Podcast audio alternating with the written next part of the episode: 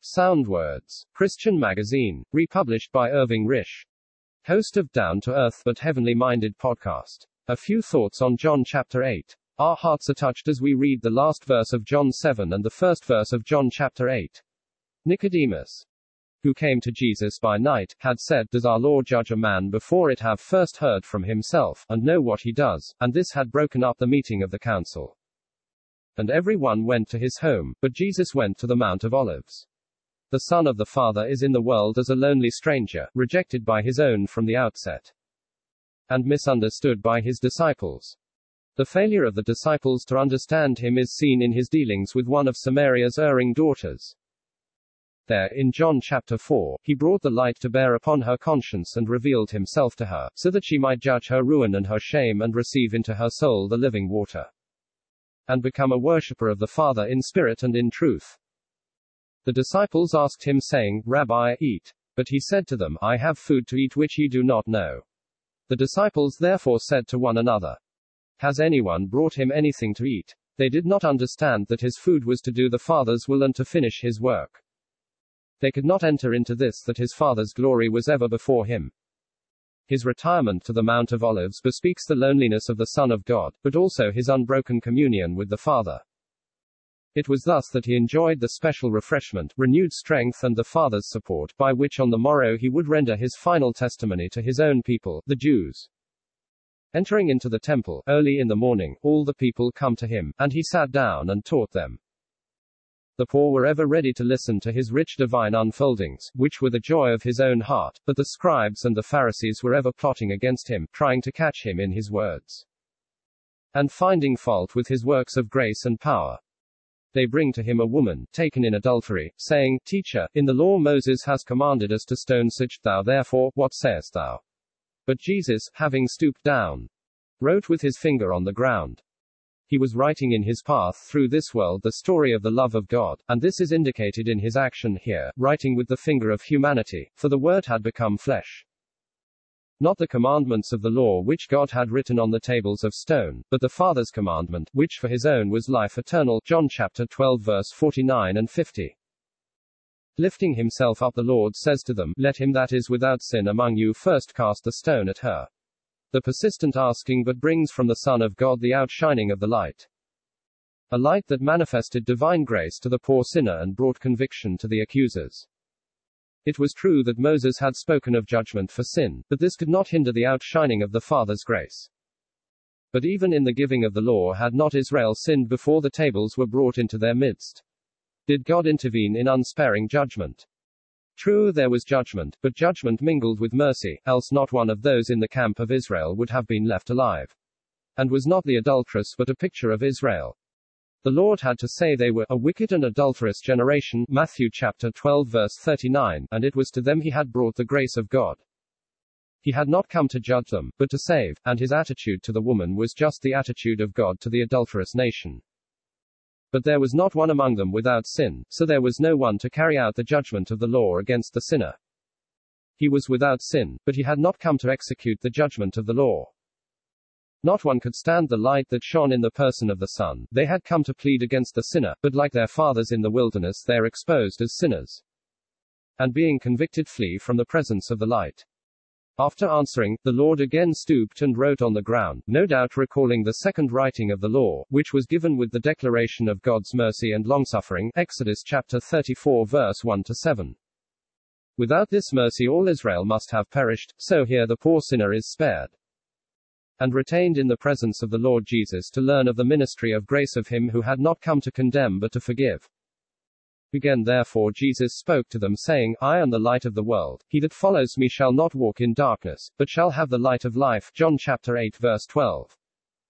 He will not confine himself within the narrow limits of Judaism, but presents himself as the light of the world, so that in him life is made available for every man. He is the source of life, for in him was life, and he is also the giver, and he is the object of all who avail themselves of the light, so that they should not walk in darkness. Poor, puny man, with his boasted intelligence, charges the Son of God with bearing record of himself, and this but brings out further light on the greatness of his person. It is true that he had not come to bear witness to himself, his mission was to speak of the Father who had sent him, but even if he bore witness to himself, it was a true witness. For he knew what they did not know, from whence he came and whither he was going. He could speak with divine certainty, knowing that he came from the Father and was returning to the Father. How simple the words, but how rich the unfoldings, he had come to tell them of the Father, of his grace and love and of the divine affection that was the deep joy of his own heart and into which he would lead his own. May our hearts take in more of these wonderful unfoldings which the Son delighted to make known. Not only was his witness true, but his judgment was true, a judgment in which he was not alone. For the Father was with him in it. How different their judgments in the flesh. He has the constant companionship of the Father. He is not alone. John chapter 8 verse 29, John chapter 16 verse 32. He has the continual joy and support of the Father's company. What a meditation for our hearts, to contemplate the joy of divine persons who are the source and manifestation of the eternal life that is ours to enjoy.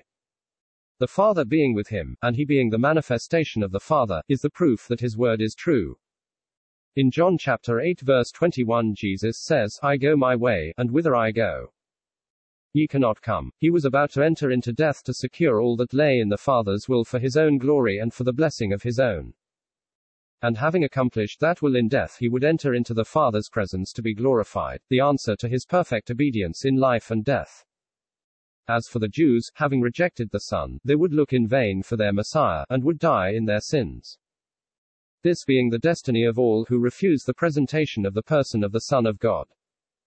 But Jesus not only tells of the destiny, he points out to them the sphere to which they belong, saying, Ye are from beneath. All the depth of moral darkness was theirs. And this shut him out from the wonderful revelation that shone out in him who is from above, from the dwelling place of all light, glory, and blessedness. He had come to attract men to himself that they might taste all the joys of that heavenly scene, and be in the joy of his company forever. The Jews belonged to this world to which Jesus did not belong. He had no part in the religious system in which the will of man was predominant, and where there was the display of all man's wickedness. Enmity and hatred, in his dread opposition to him who had come from the Father's world to tell out the Father's grace. There can be no doubt that this chapter gives us the rejection of the testimony of the Son of God. They ask him in John chapter 8 verse 25, Who art thou? And he answers, Even the same that I said unto you from the beginning. From the outset of his testimony he had spoken to them of his Father.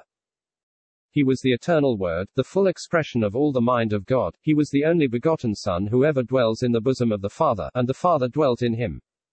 Manifesting in him his works and his words.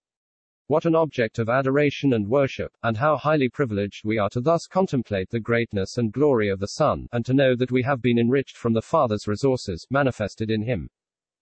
He had many things to say and judge of those who refused his testimony, yea, the Father's testimony in him, but he was there to vindicate the Father as true. Even if they refused what he spoke to them of the Father.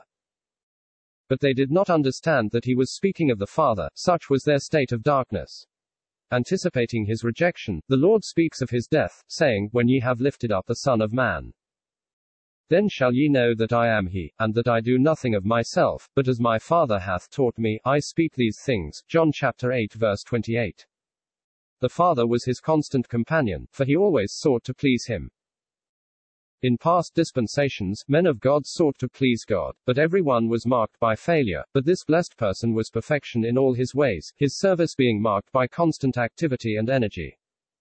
And with a divine fragrance that the Father only could appreciate. As Jesus spake these words, many believed on him, but all must be divinely tested. So he says, If ye continue in my word, then are ye my disciples indeed, and ye shall know the truth. And the truth shall make you free. John chapter 8 verse 30 to 32. In natural pride they boast that Abraham was their father, and that they were never in bondage to any, manifesting that they never had realized their bondage to sin. Only the Son could give them freedom from such a bondage, and bring them into true, divine liberty. They were naturally Abraham's seed, but in spiritual things nature has no place, indeed they are found here seeking to kill the Son of God. When natural pride finds no place for itself in what is divine it manifests its hatred in bitter opposition. Therefore Jesus refuses their claim as children of Abraham, they were not spiritually of his generation, for they did not do his works, nor were they the children of God, as they claimed. else would they have loved the Son of God, present among them. They stand before him, convicted, having refused all that he set forth in testimony from the Father, they are manifested as having the devil for their father. In the midst of this company Jesus stands alone in his perfections, the pure, spotless, undefiled, Son of the Father's love, none able to convince him of sin. How very solemn the dishonor poured out upon the Holy Son of God, how wonderful the grace that meets all in meekness and with truth, truth that sets him forth in all the greatness of his person. As only seeking the Father's glory, yet able to keep his own from seeing and tasting death, the great I Am, who existed before Abraham. Not content with rejecting his testimony, denying his personal relationship with the Father, and saying that he was a Samaritan and had a devil, they take up stones to cast at him. Such is man, thoroughly exposed in the light of Christ's person and testimony. The brighter the light, the richer the grace, the more the awful depths of man's moral depravity, spiritual wickedness, and hatred to all that is divine, are manifested. R. Duncanson. No robed Pharisee could stand before the Saviour's face. Upon the soil his holy hand was writing words of grace.